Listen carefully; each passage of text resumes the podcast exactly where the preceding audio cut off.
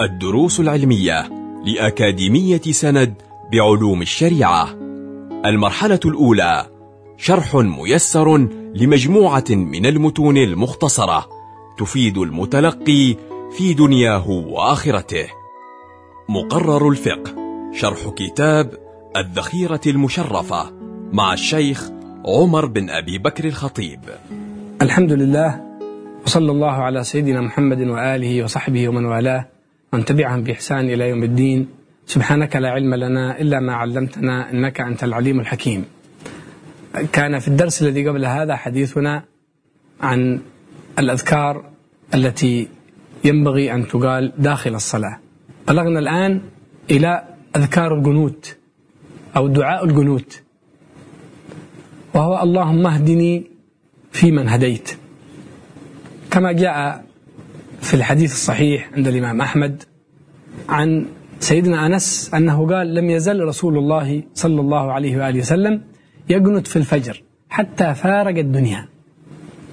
ودعاء القنوت كما جاء في الحديث الآخر عن سيدنا الحسن أنه قال علمني رسول الله صلى الله عليه وآله وصحبه وسلم كلمات أقولهن في الوتر والفجر وهي اللهم اهدنا فيمن هديت هي اللهم اهدني لكن ورد في الحديث الأمر بأن بجمع الدعاء وخصوصا الإمام. فقد ورد عن النبي صلى الله عليه وسلم أن من دعا بدعاء فخص نفسه دون من وراءه فقد خانه. فمن الأمانة أن تدعو بالجمع باللفظ وأما القصد فمن باب أولى أن تقصد بأن يشمل هذا الدعاء من وراءك خاصة من المأمومين وعامة المؤمنين. اللهم اهدني في من هديت. الهداية يعني بمعنى ثبتني. فالإنسان ما صلى ولا قال هذا الدعاء إلا لأن الله هداه لكن هو محتاج إلى أن يمن الله عليه بالثبات على الهداية. والدلالة والزيادة على أسباب الهداية. وكذلك الارتقاء في مراتب الهداية. فإن الهداية لها بداية وليس لها نهاية. اللهم اهدني ويتمنى ويقصد أنواع الهدايات التي أرادها النبي محمد صلى الله عليه وسلم. فلا يعرف أحد أنواع الهداية كما يعرفها النبي محمد صلى الله عليه وسلم. فننوي هذه الهدايات. ثم في من هديت. فالرسول صلى الله عليه وسلم يعلمنا أن نتمنى الهداية التي من الله بها على من قبلنا من أهل الهداية من الأنبياء والمرسلين والصديقين والشهداء والصالحين. يعلمنا رسول الله أن نحب الاندراج في أهل القرب من الله في المحبوبين عند الله في أرباب الهداية الذين سبقت لهم من الله الحسنى والهداية والعناية. يعلمنا أن ندخل فيهم ونتمنى ذلك. في من هديت وعافني في من عافيت. العافية هي دفع الأسوأ في الدنيا والآخرة في الظاهر والباطن. نطلب هذه العافية. ليست عافية الأبدان فقط بل عافية الأديان وعافية الأهالي والأولاد. وعافني في من عافيت. فإن الله قد عافى الأخيار والمقربين فنطلب هذه العوافي التي من الله عليهم بها وندخل فيهم وتولني في من توليت. تولى أمري لا تكلني إلى نفسي ولا إلى أحد من الخلق. تولني في من توليت. وبارك لي فيما أعطيت. أكثر لي الخير. وزدني من الخير. من كل ما أعطيتني. من عمر ومال وبدن وعلم ودين. بارك لي فيه. حتى تتسع لي البركة في كل ما أنعمت به علي. وقني احفظني. واكفني شر ما قضيت. يعني ما يترتب على القضاء. قني شر ما قضيت شر ما يترتب على ما قضيت. من أن أكون ساخطا لما قضيت أو عدم راض بما قضيت. فأكون راض بما قضيت لي وما قدرت علي. هذا هو الحقيقة. لأن قضاء الله لا يرد. ولكن يسأل الله الإنسان اللطف في القضاء والرضا بالقضاء فإن من رضي فله الرضا ومن سخط فله السخط. وقنا شر ما قضيت. ثم هذا الدعاء ثم الثناء. لأن القنوت هو ما اشتمل على دعاء وثناء. هذه الفقرات الخمس اللهم اهدني وعافني تولني وبارك لي وقني. هذه دعاء. ثم الثناء على الله تبارك وتعالى. فإنك تقضي ولا يقضى عليك. لا معقب لحكمه ولا راد لقضائه. لا يسأل عما يفعل وهم يسألون. وإنه لا يذل من واليت ولا يعز من عاديت. من والاه الله هو الذي صاحب الولاء. ومن أعزه الله فهو العزيز. ومن أهانه الله فهو المهان. ومن يهن الله فما له من مكرم. ولله العزة على الحقيقة ولرسوله وللمؤمنين. ولكن المنافقين لا يعلمون. ولا يعز من عاديت. تباركت ربنا وتعاليت. تكاثر خيرك في الدارين. وتعاليت أي ارتفع شانك. فلا يحيط به محيط. ولا يشبه تعاليك شيئا من الكائنات ولا من العوالم. هذا هو الدعاء العظيم الوارد عن رسول الله صلى الله عليه وسلم وهو دعاء مبارك وقد كان بعض الأكابر يردد هذا الدعاء طول الليل.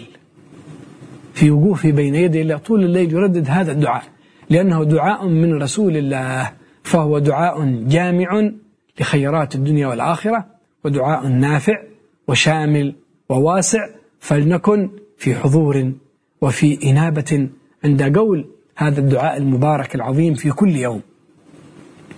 وقد اختار الإمام النووي في الأذكار أن هذا القنوت يستحب في صلاة الوتر طيلة العام ليس فقط في النصف الأخير من رمضان وعليه عمل كثير من أهل العلم والنور.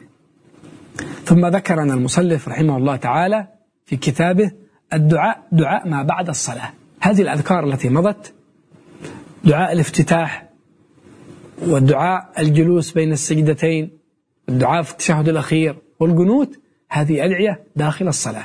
أما الآن فسيذكر لنا الأدعية الواردة عن رسول الله صلى الله عليه وسلم بعد الصلاة أولها الاستغفار. فقد روى الإمام مسلم عن ثوبان رضي الله عنه أن النبي صلى الله عليه وسلم إذا انصرف من صلاته استغفر الله ثلاثة. أستغفر الله أستغفر الله أستغفر الله. اللهم أنت السلام ومنك السلام تباركت ربنا يا ذا الجلال والإكرام.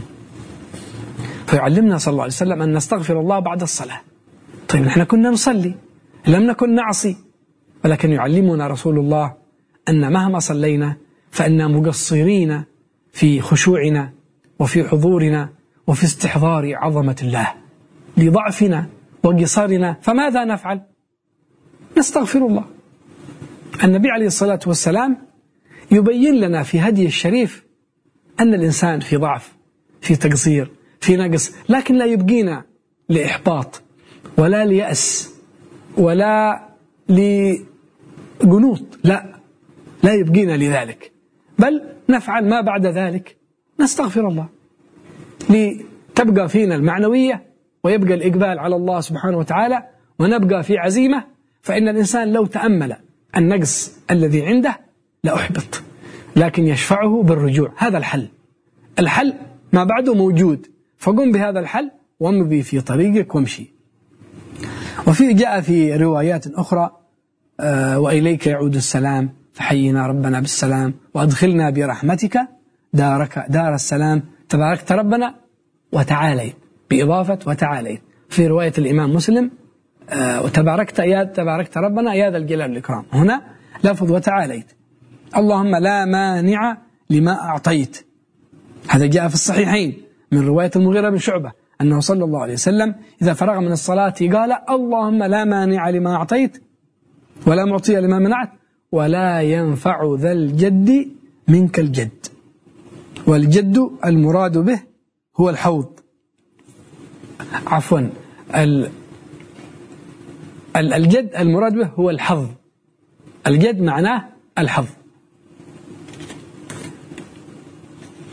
ثم الدعاء الذي علمه النبي صلى الله عليه وسلم لسيدنا معاذ بن جبل حيث قال له يا معاذ إني أحبك. فقل دبر كل صلاة اللهم أعني على ذكرك وشكرك وحسن عبادتك. اللهم أعني على ذكرك وشكرك وحسن عبادتك. هذه من الأدعية الواردة عن رسول الله صلى الله عليه وسلم. هناك أدعية كثيرة. ومن أهمها وأفضلها آية الكرسي. أعظم آية في كتاب الله. فقد روى الإمام النسائي والطبراني عن النبي صلى الله عليه وسلم قال من قرأ آية الكرسي دبر كل صلاة مكتوبة لم يمنعه من دخول الجنة إلا أن يموت. ثواب عظيم. آية الكرسي. وفي رواية أخرى من قرأ آية الكرسي دبور الصلاة المكتوبة كان في ذمة الله إلى الصلاة الأخرى. وفي حديث آخر من قرأ آية الكرسي دبور كل صلاة مكتوبة تولى الله قبض روحه بيده. كناية عن عظيم الألطاف به عند وفاته وانتقاله من الحياة الدنيا إلى الحياة الآخرة. فهي آية جامعة لصفات الجلال ولصفات الكمال للإله الحق سبحانه وتعالى فأجرها كبير وثوابها عظيم. ينبغي الحرص والدوام على ذلك.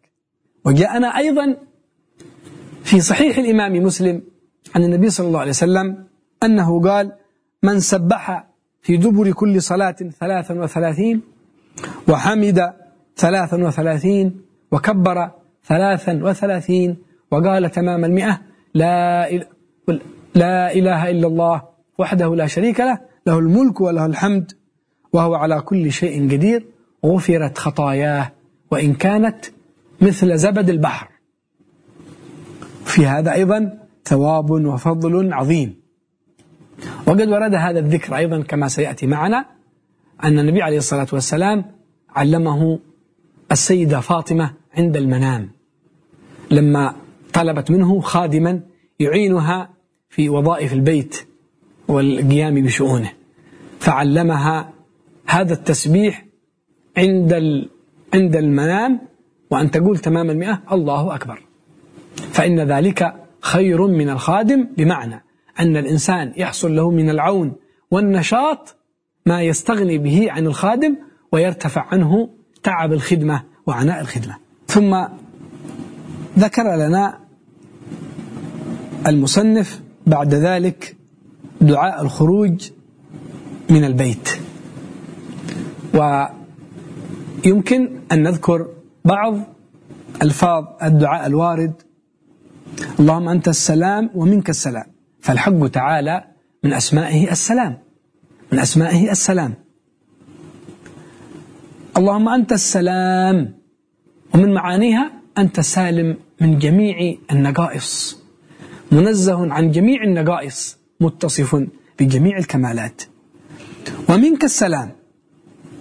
السلامة من شرور الدنيا والآخرة ومن شرور الظاهر والباطن. هذا من الله. لا يحصل عليه إنسان إلا إذا أمده الله به وأفاضه عليه. فحينا ربنا بالسلام أكرمنا بذلك. جعل تحيتنا منك السلام. قال الله تعالى تحيتهم يوم يلقونه سلام. حينا ربنا بالسلام. وأدخلنا دار السلام. أدخلنا الجنة دار السلام. هي الجنة. قال الله تعالى لهم دار السلام عند ربهم. فيحيي بعضهم بعضا وتحييهم الملائكة. والملائكة يدخلون عليهم من كل باب. سلام عليكم بما صبرتم. فنعم عقب الدار. دار السلام. وأيضا دار السلام من الآفات من النقائص من عيوب الدنيا من آفاتها من أمراضها من بلاياها. ومن دناءتها. تباركت تكاثر خيرك في الدارين وتعاليت يعني ارتفعت عن مشابهة الأشياء ومشابهة الكائنات والحادثات. يا ذا الجلال والإكرام يا ذا الغناء المطلق والفضل التام.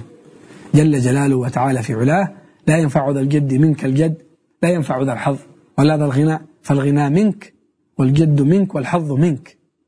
اللهم أعنا على ذكرك. المطلوب منه شرح الصدر وتيسير الأمر وأطلاق اللسان. فقد قال الحق تبارك وتعالى حاكيا عن سيدنا موسى رب اشرح لي صدري ويسر لي أمري واحلل عقدة من لساني. وشكرك المطلوب منه. الموعود عليه بالزيادة لئن شكرتم لأزيدنكم. فإذا أعين الإنسان على العبادة ثم أعين على الشكر فقد تمت عليه النعمة وحسن عبادتك. أن أؤدي العبادة على الوجه المطلوب. وأن أسعى إلى ذلك. وأن ألهم ذلك. حتى تكون عبادتي على هدي نبيك صلى الله عليه وسلم. ومن أعظمها الصلاة. فقد قال صلى الله عليه وسلم صلوا كما رأيتموني أصلي. وبعد هذا وبعد بعد هذا إلى الحلقة الآتية يكون حديثنا عن الأدعية في بعض الأحوال المختلفة. نسأل الله يوفقنا ويعيننا على ذكره وشكره وحسن عبادته ويهدينا في من هداه ويتولانا في من تولاه ولا يحرمنا وإياكم خير ما عنده الشر ما عندنا. والحمد لله رب العالمين. كنتم مع الدروس العلمية لأكاديمية سند بعلوم الشريعة.